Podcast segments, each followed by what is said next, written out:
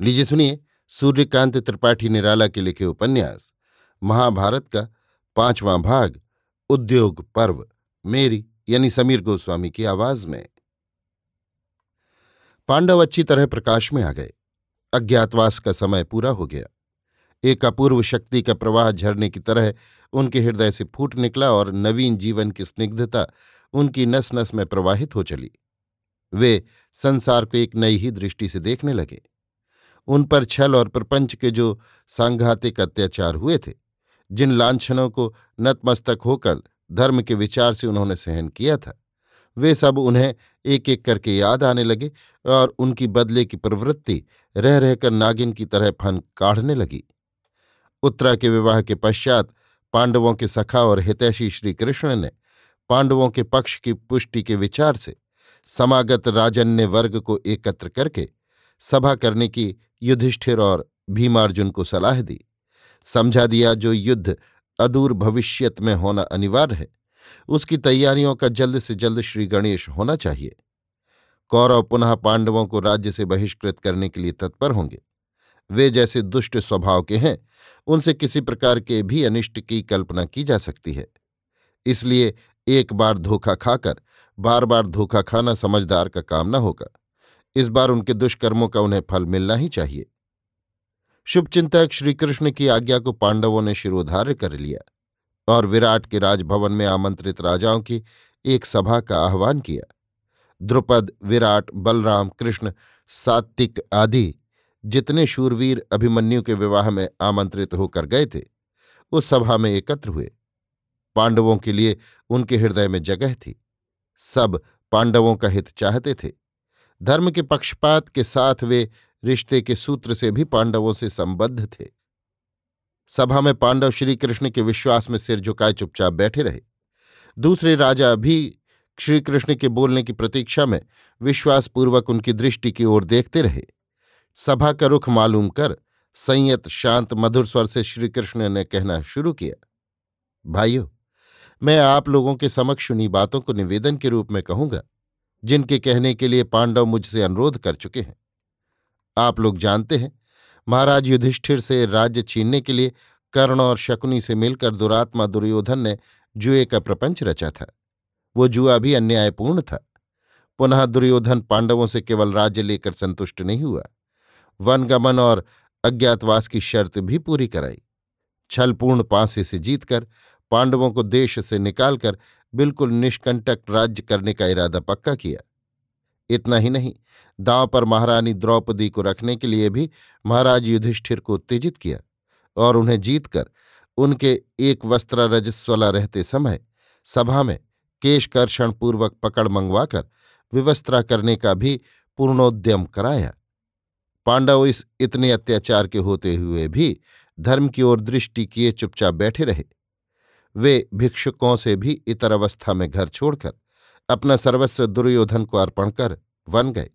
वहाँ भी उनके लिए निश्चिंत रहना दुश्वार हो गया। अन्य आपत्तियों की तो बात ही क्या? दुरात्मा दुर्योधन राजपुरांगनाओं सहित अपने ऐश्वर्य से पांडवों को श्रीकातर, हीन वीर्य करने के लिए वन गया। कीचक वध से संशय में आकर महाराज विराट के ऊपर भी चढ़ाई की। उनकी धेनुएँ चुराई। बाल्यकाल से पांडवों के प्रति दुर्योधन के अनेकानेक दुर्व्यवहार के प्रमाण मिलते हैं। धर्मतः ये राज्य पांडु से आया हुआ पांडवों का है। पुनः महाराज युधिष्ठिर दुर्योधन से वयोज्येष्ठ हैं। ये राज्य अधर्मतः लिया गया है। अपरंच दुर्योधन के शासन से राज्य के समस्त प्रजावर्ग दुखी हैं। ऐसे अधार्मिक, अत्याचारी राजा का शासन कदापि शस्त्र विहित नहीं। आप लोगों की जो राय हो। महाराज युधिष्ठिर अपने राज्य की प्राप्ति का प्रयत्न करें या चुपचाप बैठ जाएँ। इस सभा में निसंकोच भाव से आप लोग आज्ञा करें। श्री कृष्ण की वक्तृता से प्रभावित होकर महाराज द्रुपद ने कहा, पांडव हमारे संबंधी हैं, इसलिए हमारे कथन में पक्षपात का अंश अधिक हो सकता है। पर देश में धर्म और ज्ञान की दृष्टि से सम्मान कृष्ण जब धर्म राज्य की स्थापना के लिए इस प्रकार पांडवों का पक्ष ग्रहण कर रहे हैं तब संपूर्ण शक्ति से उनकी सहायता करना ही हम अपना सुखद कर्तव्य समझते हैं। कौरव दुराचारी हैं, ये सर्वजन सम्मत है। महाराज द्रुपद की बात समाप्त होते ही महामति बलराम तर्जना करते हुए बोले, हमारी सम्मति में दुर्योधन निर्दोष है। राज वास्तव में उसके पिता महाराज धृतराष्ट्र का है। उनके अंधे होने के कारण पांडु को राज्य का शासन भार मिला था। धृतराष्ट्र के पुत्र होने पर उस राज्य पर पांडवों का फिर कोई अधिकार नहीं रह जाता। फिर भी दुर्योधन ने राज्य की प्राप्ति के लिए किसी प्रकार का बलात्कार नहीं किया। महाराज युधिष्ठिर को उसने जुआ खेलने के लिए आमंत्रित किया और बाकायदा दांव पर राज्य जीता। युधिष्ठिर चाहते तो नहीं भी खेल सकते थे, कोई बाधकता न थी। इस प्रकार के जीते हुए राज्य को फिर से दिलाने का प्रयत्न हमारे विचार से अन्याय है। हम इसका विरोध करते हैं। अगर दुर्योधन अत्याचारी है तो इसका निर्णय उसकी प्रजा करेगी। हम और आप नहीं। प्रजा के द्वारा ही इसका उचित प्रतिफल उसे मिलना चाहिए। उसने अपने हिस्सेदारों के प्रति जैसा बर्ताव किया है, वो राजनीति के विरुद्ध नहीं कहा जा सकता। फिर भी हमारी राय है कि दुर्योधन के पास राजनीति का जानकार कोई योग्य दूत भेजकर मालूम किया जाए कि महाराज युधिष्ठिर के राज्य के संबंध में वो क्या कहता है। रथ सर्वस्व भाइयों को वो राज्य का आधा हिस्सा देना चाहता है या केवल गुजारा या कुछ नहीं?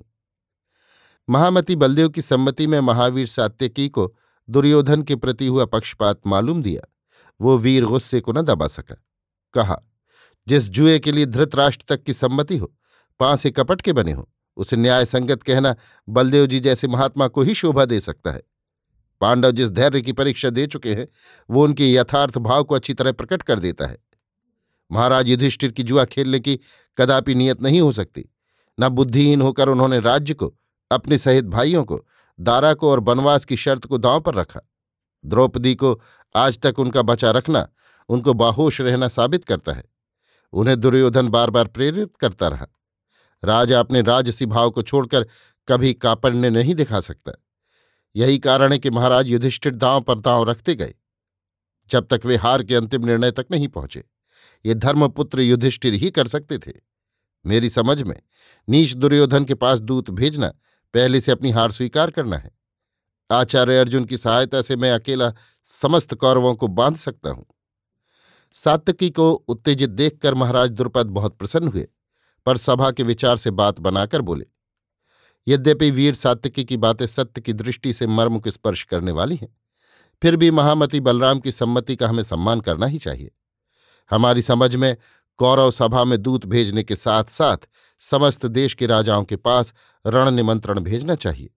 उनके सहयोग से हमारी शक्ति बढ़ेगी और उनकी राय भी इस तरह हमें मालूम हो जाएगी। और यद्यपि हमारे इस कार्य की कौरवों को बहुत जल्द गुप्तचरों द्वारा सूचना मिल जाएगी, फिर भी हमारे परिपुष्ट दल का प्रभाव उन पर ज़रूर पड़ेगा और इसका फल पांडवों के हक में अच्छा होगा। श्री कृष्ण को राजा द्रुपद की यह सलाह पसंद आई और रण निमंत्रण के साथ कौरवों की सभा में दूत भेजने का ही निश्चय रहा। अंत में सभी सभासदों की पूर्ण प्रसन्नता से सभा विसर्जित की गई। युद्ध की तैयारियाँ।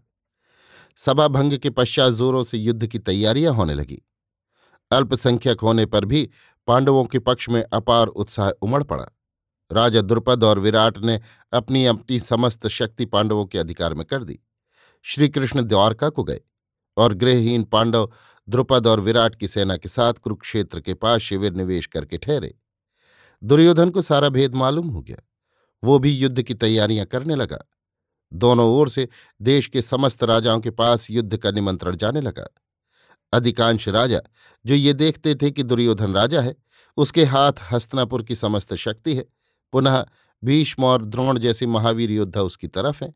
पांडव वनवास से आए हुए हीन वीर हैं। वे कौरवों का पक्ष लेते थे। पर जो ये समझते थे कि पांडव धर्मात्मा है, उनमें अपूर्व आध्यात्मिक शक्ति है। अर्जुन विश्व विजयी वीर है, भीम महापराक्रमशाली हैं।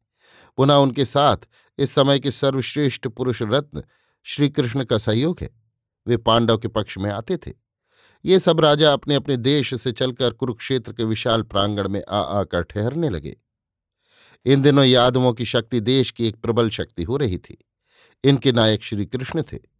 कृष्ण का देश में बड़ा सम्मान था, इसलिए इन्हें आमंत्रित करने के लिए महाराज दुर्योधन स्वयं चले। वहाँ आचार्य बलदेव जी की भी आज्ञा लेनी थी। दुर्योधन पूरे राजसी ठाठ से थे।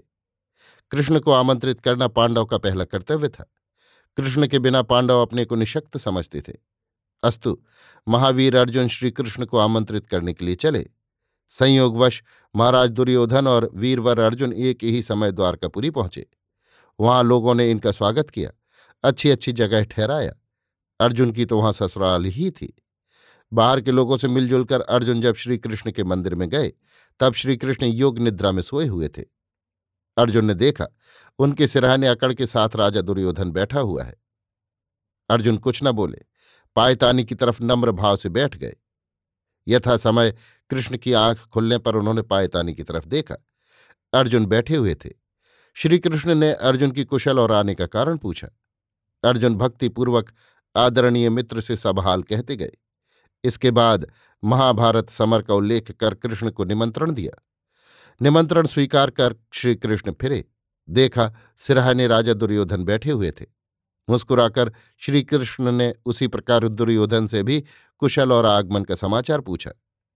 दुर्योधन ने अपना कुशल समाचार कहते हुए कहा हम दोनों एक ही उद्देश्य से यहाँ आए थे। मैं बल्कि अर्जुन से पहले आया हूँ, इसलिए आपको अपने पक्ष में पाने का मेरा पहले अधिकार है।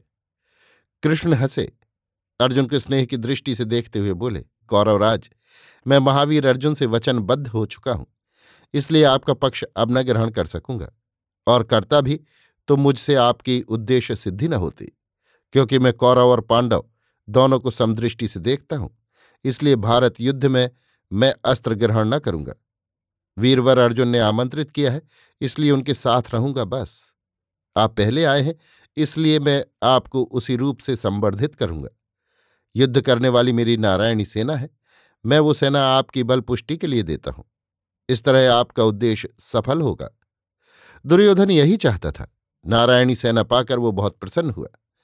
माद्री के भाई, पांडवों के मामा, राजा शल्य दूत से महाभारत समर की सूचना पाकर अपनी समस्त सेना लेकर पांडवों के पक्ष समर्थन के लिए चले। दुर्योधन को ये खबर मिली तो वो चतुर कार्यकर्ताओं को लेकर शल्य के मार्ग में पहुँचा और सेना के ठहरने के लिए जगह जगह बड़ा ही अच्छा प्रबंध करवाया। कूप, सरोवर, फुलवाड़ी आदि जहाँ जहाँ थे वहीं वहीं पड़ाव का मुकाम बनवाया। अच्छे अच्छे खीमे लगवा दिए, रसद सब प्रकार की एकत्र कर दी। भोजन, पान और प्रमोद आदि की भी सुव्यवस्था कर दी, जिससे राजा शल्य को किसी प्रकार का मार्ग श्रम न हो, बल्कि वो अपनी राजधानी से भी अधिक सुख का अनुभव करें। ऐसा ही हुआ।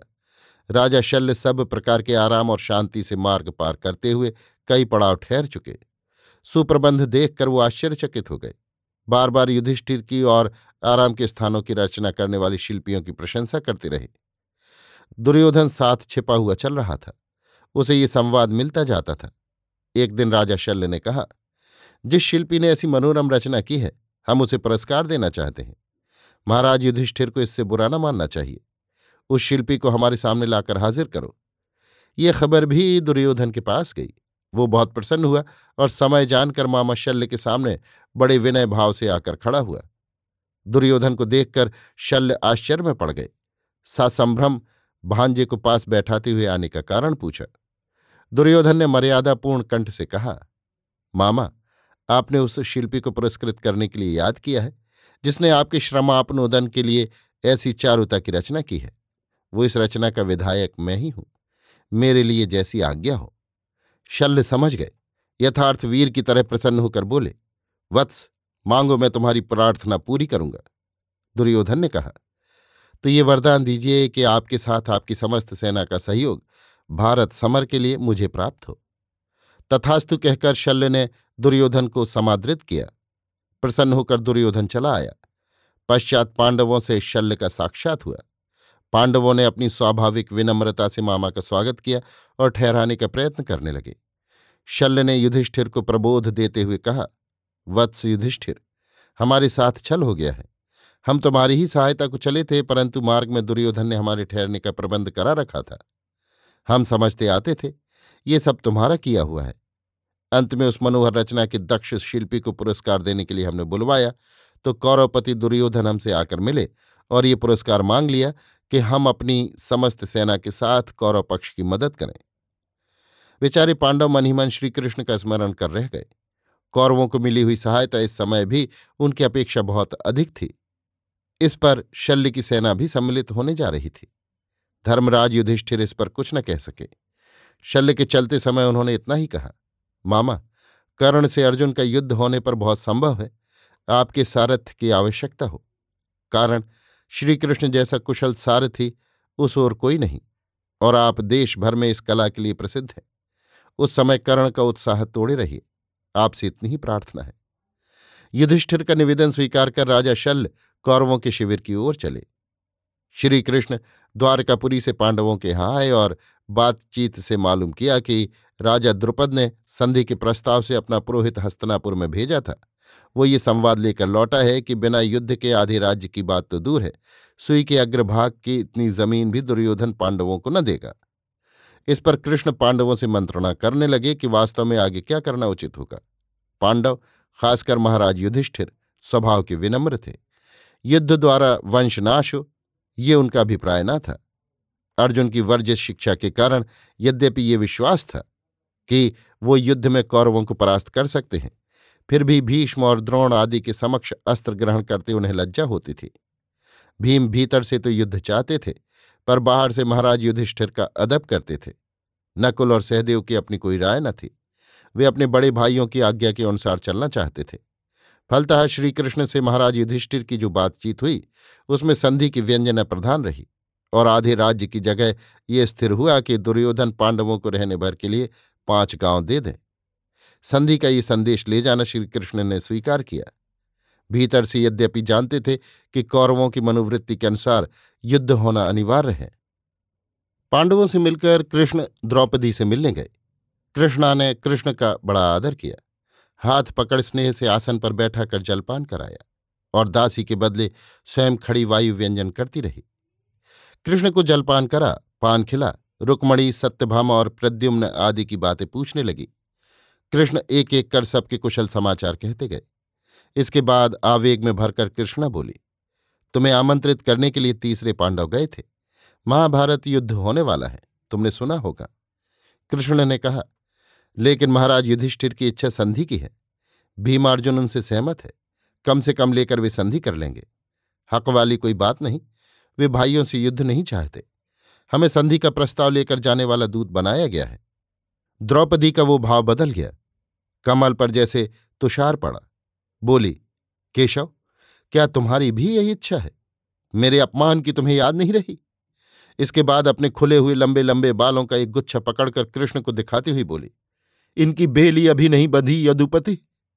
कहते कहते द्रौपदी के नील नयनों से आँसू बहने लगे। कृष्ण स्थिर होकर बोले, कृष्ण, धैर्य करो। दुर्योधन संधि का प्रस्ताव स्वीकार न करेगा। युद्ध अनिवार्य है। एक तो स्वभाव से ही वो मंद है। पुनः राजमद, इस पर कर्ण और शकुनी जैसे उसके मंत्रणादाता, वो कदापि भाइयों के लिए त्याग स्वीकार न करेगा। तुम्हारी मनोवांछा पूरी होगी। कृष्णा विश्वास की दृष्टि से प्रिय कृष्ण को देखती रही। कृष्ण बाहर आए और सात्यकी को लेकर हस्तनापुर चले। कृष्ण का दौत। श्री कृष्ण के आने की खबर से लोगों में बड़ा उत्साह फैला। हस्तनापुर की प्रजा हृदय से पांडवों के पक्ष में थी। वो युद्ध नहीं चाहती थी। वो भी पांडवों के विरुद्ध, जो अपना सर्वस्व भी देकर उसकी रक्षा के लिए तत्पर रहते थे। प्रजा को ये आभास हुआ कि कृष्ण के आने से उसका भला ही होगा। परंतु जब उसने ये सुना कि कृष्ण पांडवों की तरफ़ से संधि का प्रस्ताव लेकर आए हैं, तब उसकी खुशी की हद हो गई और वो अपनी अपनी टोली से संवेत होकर श्रीकृष्ण के स्वागत के लिए चली। धृतराष्ट्र और दुर्योधन को जब ये खबर हुई, तब पहले वे आगमन का कारण नहीं समझ सके। सोचा, दुर्योधन मिलने गए थे, इसलिए प्रसन्न होकर कृष्ण भी आए हुए हैं। खातिरदारी से उन्हें अपनी तरफ़ करने की लालसा लेकर महाराज धृतराष्ट्र भी दुर्योधन दुशासन आदि पुत्रों तथा परिषद वर्ग के साथ कृष्ण का स्वागत करने चले। इस तरह महासमारोह पूर्वक कृष्ण की अभ्यर्थना हुई। नगर प्रवेश कर अत्यंत आग्रह किए जाने पर भी वो कौरवों के यहाँ नहीं ठहरे, विदुर के यहाँ गए और वहाँ महारानी कुंती के दर्शन किए। युद्ध के संबंध में विदुर और कुंती से अनेक प्रकार की बातें की। कृष्ण को विश्वास था कि संधि का प्रस्ताव दुर्योधन की तरफ़ से नामंजूर किया जाएगा। फिर भी लोगों में पांडवों की सच्ची मनोवृत्ति का परिचय कराने के लिए वो आए हुए हैं, जिससे प्रजा का हृदय पांडवों के साथ रहे। ऐसा उन्होंने विदुर और कुंती से कहा। फिर एकांत में कुंती को समझाया कि वो कर्ण को उसका परिचय बता दें और प्रयत्न करें, जिससे वो पांडवों के पक्ष में आ जाए। अगर कर्ण ने दुर्योधन का साथ न छोड़ा तो पांडवों के लिए मुश्किल होगी। महावीर कर्ण को समस्त शक्ति के रहते परास्त नहीं किया जा सकता। इसलिए अभी उचित ये होगा कि दुर्योधन का पक्ष न छोड़ने पर कुंती मात्र ऋण से वर लेकर कर्ण को मुक्त करे। पहला वर ये हो कि अर्जुन के सिवा अपने किसी दूसरे भाई पर वो मरणास्त्र का प्रयोग न करे। दूसरे दिन कौरवों की सभा में कृष्ण पधारे। इस समय तक कौरवों को ये बात मालूम हो चुकी थी कि श्रीकृष्ण पांडवों की तरफ़ से संधि की शर्तें लेकर आए हैं। कौरव इतने लोभी हो गए थे कि भाइयों को विश्वाभर भूमि भी गुजारे के लिए नहीं देना चाहते थे। पर कृष्ण बड़े प्रभावशाली पुरुष थे। यद्यपि कृष्ण ने अस्त्र न ग्रहण करने की प्रतिज्ञा की है, फिर भी बुद्धि के प्रयोग से वे बड़े बड़े अस्त्रधारियों को मात देंगे। ये सोचकर दुर्योधन प्रमुख कौरवों के पक्ष वाले बहुत घबराए और ये निश्चय किया कि महाभारत समर तक कृष्ण को बांधकर कैद रखा जाए। इस विचार का निश्चय कर पूरी तैयारी से कौरवगण सभा में पधारे थे। इसी समय अविचल मंद गति से कृष्ण सभा में गए। उनके मुख पर अपूर्व प्रकाश था। देखकर मंद बुद्धि कौरव अपने ही स्वभाव के हल्केपन से उठकर खड़े हो गए और उत्तम आसन पर कृष्ण को बैठाया। सभा में महावीर भीष्म, धृतराष्ट्र, आचार्य द्रोण, आचार्य कृप कर्ण, शकुनी, दुशासन आदि धार्मिक अधार्मिक कौरवों के पक्ष के सभी योद्धा परिषद वर्ग और प्रजाजन एकत्र थे। कृष्ण ने कहना शुरू किया, कौरव और पांडव दोनों उच्च कुल में पैदा हुए क्षत्रिय और हमारे मित्र हैं। एक जरा सी बात के लिए आपस में लड़कर नष्ट हो जाए। ये उनके किसी भी हितैषी को अभिप्रेत न होगा।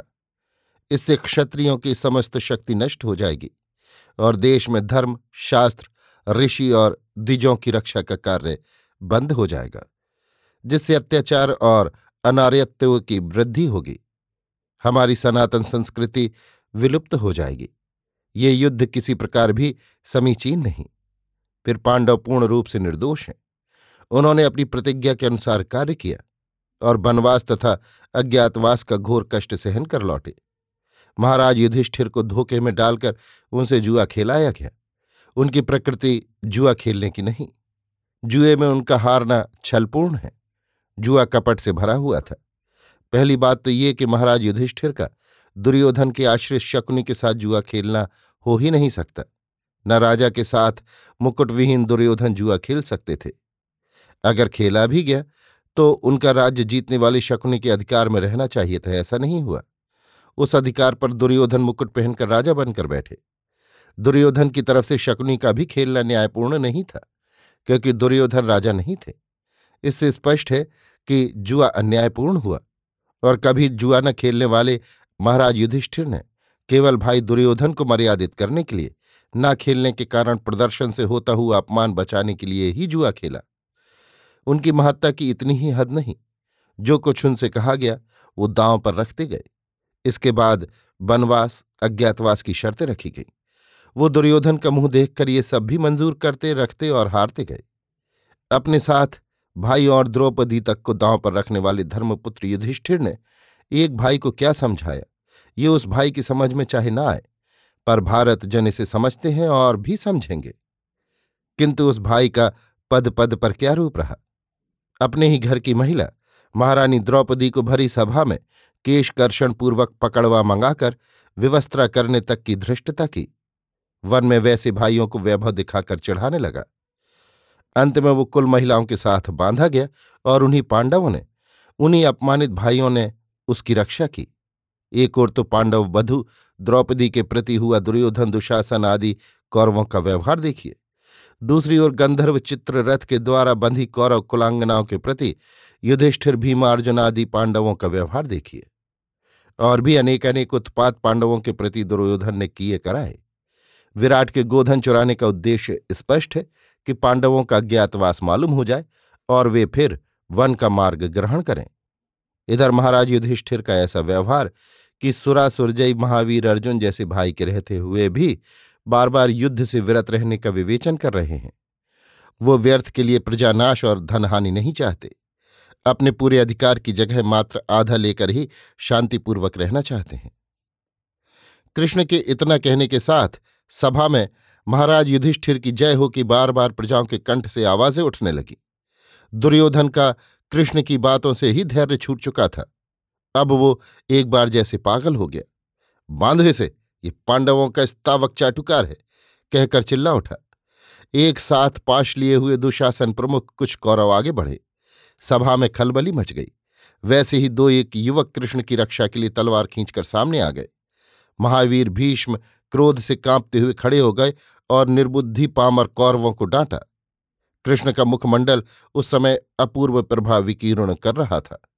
सभा में जैसे दूसरे सूर्य का उदय हुआ हो, देखकर कौरव त्रस्त रह गए। महाराज धृतराष्ट्र को ये जान पड़ा, जैसे दुर्योधन का नाश समुपस्थित हो गया हो। पुत्र स्नेह से घबराए, बोले, केशव, हम तो यही चाहते हैं कि ये दोनों भाई आपस में समझौता कर लें। लड़ाई झगड़े से हानि के सिवा लाभ की क्या संभावना है? पांडव कोई दूसरे तो है नहीं, पर दुर्योधन को ना जाने क्या सूझा है? दुर्योधन गर्व से बोला, आपकी आँखें होती तो देखते। ये सब चक्रांत है मुझे नीचा दिखाने के लिए। कृष्ण की अभी जितनी ये बातें हुई, सब पांडवों की तारीफ़ में, मेरी निंदा से प्रजा को प्रभावित करने के लिए, उसे पांडवों के पक्ष में लाने के लिए हुई। ये दूत का कार्य नहीं है। कृष्ण ने ये नहीं कहा कि राज्य का यथार्थ अधिकारी दुर्योधन है, क्योंकि ज्येष्ठ उसके पिता हैं पांडु नहीं। पांडु इसलिए राजा हुए थे कि उनके बड़े भाई अंधे थे, पर बड़े भाई के लड़के तो अंधे नहीं। फिर राज्य उनका न होकर युधिष्ठिर का कैसे हो जाएगा? पुनः युधिष्ठिर अपना राज्य हार चुके हैं। अब समझौते की कौन सी बात रह जाती है? कृष्ण को दूसरे वैसा नहीं समझते जैसा हम लोग। न्याय से जो राज्य नहीं मिल सकता, उसे अन्यायपूर्वक लेने की ठान पांडवों ने ही ठाना है।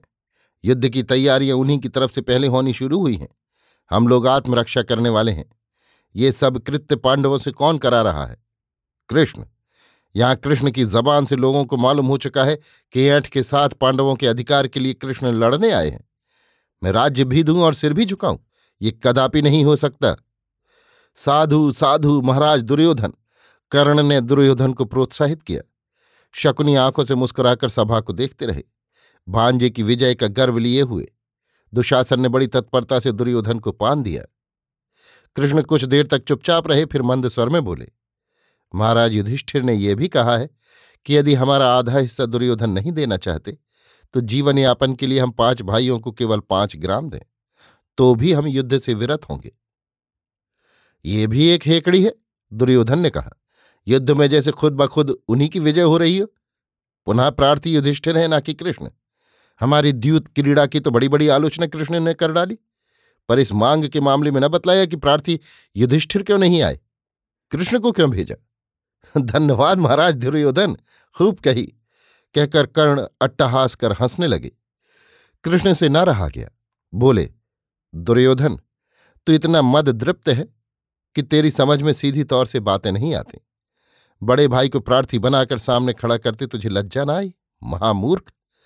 क्षमा स्वरूप साक्षात धर्म, महाराज युधिष्ठिर तेरे पैर भी पड़ सकते हैं। पर जब कोई निस्वार्थ भाव होगा, जब उनके स्वार्थ की बात उठती है, तब अपने उसी गुण के कारण वो मेरे जैसे की सेवा प्राप्त करते हैं। धन्य कृष्ण, धन्य माधव! कहकर महामती भीष्म भावमग्न हो गए। कृष्ण कहते गए, तेरा नाश समुपस्थित है। तू नहीं समझ सकता, तपस्या और शिक्षा की शक्ति से पांडव क्या है? महावीर अर्जुन क्या हो गए हैं? कीचक जरासंध विजयी, महामल्ल भीम कितने प्रबल और भयंकर है। तेरी सेना पांडवों की शराग्नि में भस्म हो जाएगी। तू पराजित होकर पश्चाताप करता हुआ प्राण देगा। कहकर कृष्ण विद्युत वेग से सभा से बाहर निकल गए। कर्ण और कुंती। कृष्ण के कहने के बाद से कर्ण के विषय में सोचकर कुंती बहुत व्याकुल हुई। उनके कुमारीपन में पैदा होने पर भी कर्ण उनका वैसा ही पुत्र है जैसे युधिष्ठिर और भीमार्जुन। उसी मंत्र शक्ति से कर्ण की उत्पत्ति है, जिससे इन लड़कों की केवल देवता भिन्न है। भगवान सूर्य के औरत से पैदा हुआ कर्ण यदि दुर्योधन के पक्ष में रहा तो वो निस्संदेह पांडवों के लिए चिंता की बात होगी। पुनः ये एक ही माँ के बेटों का परस्पर विरोधी पक्ष में रहकर युद्ध करना होगा। कुंती बहुत घबराई, फिर कर्ण को परिचय देकर अपने पुत्रों के पक्ष में करने का विचार लेकर मिलने चली। पहले एकांत में मिलने का पता लगवाया। मालूम हुआ कि कर्ण रोज यमुना स्नान और सूर्य प्रणाम करते हैं। उनसे बातचीत करने का वो उत्तम समय है। यथास्थान कुंती कर्ण से मिली। कर्ण ने सूर्य नमस्कार कर देखा।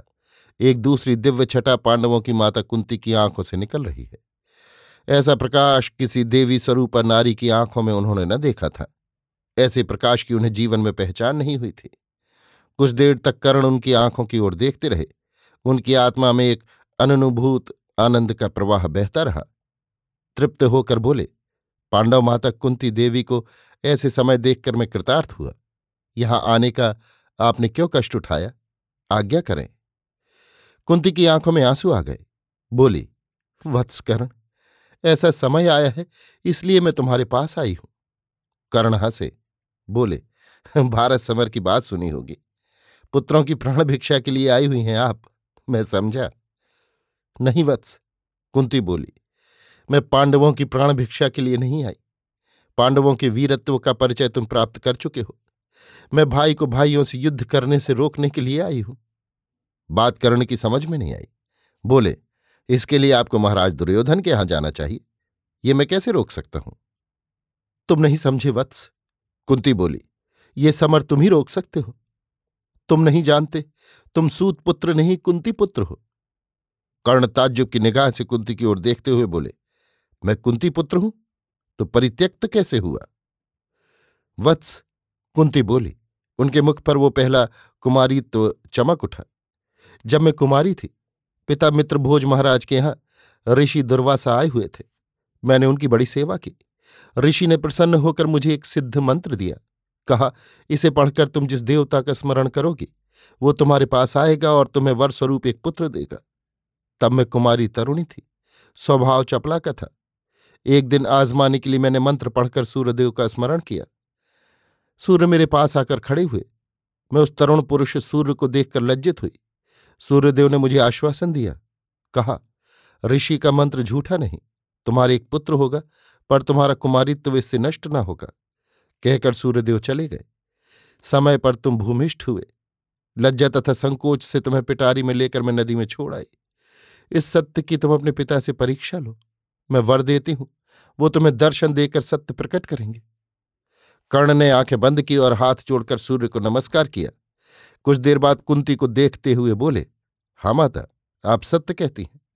मुझे आज अपना यथार्थ परिचय मालूम हुआ। कर्ण ने फिर भूमिष्ठ होकर माता को प्रणाम किया। आशीर्वाद देकर कुंती बोली, वत्स कर्ण, तुम भाइयों से युद्ध न करो। तुम सबसे बड़े हो। मैं युद्ध के पश्चात राज्य मिलने पर तुम्हारा परिचय दूँगी। तब धर्मपुत्र युधिष्ठिर तुम्हें ही अपनी जगह पर स्थापित करेंगे। माता, कर्ण ने कहा, कर्ण दूसरी प्रकृति का मनुष्य है। वो भविष्य की तरफ़ नहीं देखता। अपना कर्तव्य अतीत को देखकर वर्तमान से मिलाता है। दुर्योधन ने उसे उस समय राजा बनाया था, जब सूत पुत्र कहकर भरी सभा में उसका अपमान किया गया था। बराबर उसे मित्र मानकर अपनी बगल में बैठने की जगह देता रहा। अब वैसे मित्र पर विपत्ति पड़ने पर क्या उस सूत पुत्र का ये कर्तव्य होना चाहिए कि वो कुंती पुत्र कहकर अपना परिचय देता हुआ उससे अलग हो जाए और पांडवों का साथ दे? कुंती चुपचाप सुनती रही। कर्ण ने कहा, माता, आपका यहाँ भी पांडुपुत्रों पर प्यार अधिक है। आपकी समस्त बातें स्वार्थ से भरी हुई हैं। आप जाइए। आपकी आज्ञा का पालन करने में मैं असमर्थ हूँ। कर्ण, कुंती ने कहा मैंने तुम्हें जन्म दिया है। शास्त्रानुसार माता के प्रति तुम्हारा एक ऋण है। क्या तुम ये ऋण चुकाना चाहते हो? चाहता हूँ, यदि दूसरा प्रबलतर धर्म बाधक न हुआ। तो प्रतिज्ञा करो कि अर्जुन को छोड़कर अन्य किसी पांडव के साथ पूर्ण शक्ति से न लड़ोगे। मृत्यु अस्त्र का प्रयोग न करोगे। बाँध सकते हो। कर्ण हंसे, कहा, यहाँ किधर आपका स्नेह अधिक है? मैं मात्र ऋण चुकाने के लिए आपसे प्रतिज्ञा करता हूँ। कि अर्जुन के सिवा किसी दूसरे पांडव को प्रतिभट समझकर न लड़ूँगा। कुंती प्रसन्न तथा उदास होकर विदा हुई। महावीर कर्ण ने माता को प्रणाम किया। संधि न होने के बाद कृष्ण संधि से निराश होकर पांडवों के शिविर में लौट आए। दुर्योधन का उत्तर सुनकर भीमसेन और अर्जुन आदि पांडव पक्ष के योद्धा क्रोध में आ गए। समर का निश्चय हो गया। सेनापतियों से युद्ध संवाद समस्त सेना में प्रचारित हो गया। वीरों की बाहें फड़क उठी। पांडवों के पक्ष की कुल सात अक्षौहिणी सेना थी, जिसके सात्विकी भीम, धृष्टद्युम्न, द्रुपद, विराट, श्वेत, शिखंडी, चेकितान आदि सेनापति थे। सब लोग युद्ध के लिए पूरे उत्साह से तैयारी करने लगे। दुर्योधन के दल में भी शिथिलता न थी। संख्या में ये लोग पांडवों से अधिक थे। इनकी ग्यारह अक्षोहिणी सेना थी। सरदार भी पांडवों के पक्ष से अधिक थे। भीष्म, द्रोण, कर्ण, कृप, शल, अश्वत्थामा, जयद्रथ, कृतवर्मा, भूरिश्रवा, बहलीक, शकनी और भगदत्त आदि अनेक महारथी थे। फिर भी अर्जुन की प्रशंसा और कृष्ण की बुद्धि की याद कर दुर्योधन बहुत व्याकुल हुआ। रात्रि के समय अपने मित्रों में युद्ध के संबंध में बातचीत करने लगा कि समस्त सेना का अधिनायक किसे बनाया जाए। महावीर भीष्म की तरफ़ अधिक लोकमत हुआ। कर्ण ने कहा, मित्र जब तक पितामह युद्ध क्षेत्र में रहेंगे, मैं अस्त्र धारण न करूँगा, क्योंकि इनके अधीन रहना मैं अपना अपमान समझता हूँ। दुर्योधन ने कर्ण की प्रतिज्ञा स्वीकार कर ली। समझाया भी कि वृद्ध पितामह का अपमान अन्य समस्त वीरों को सहना होगा।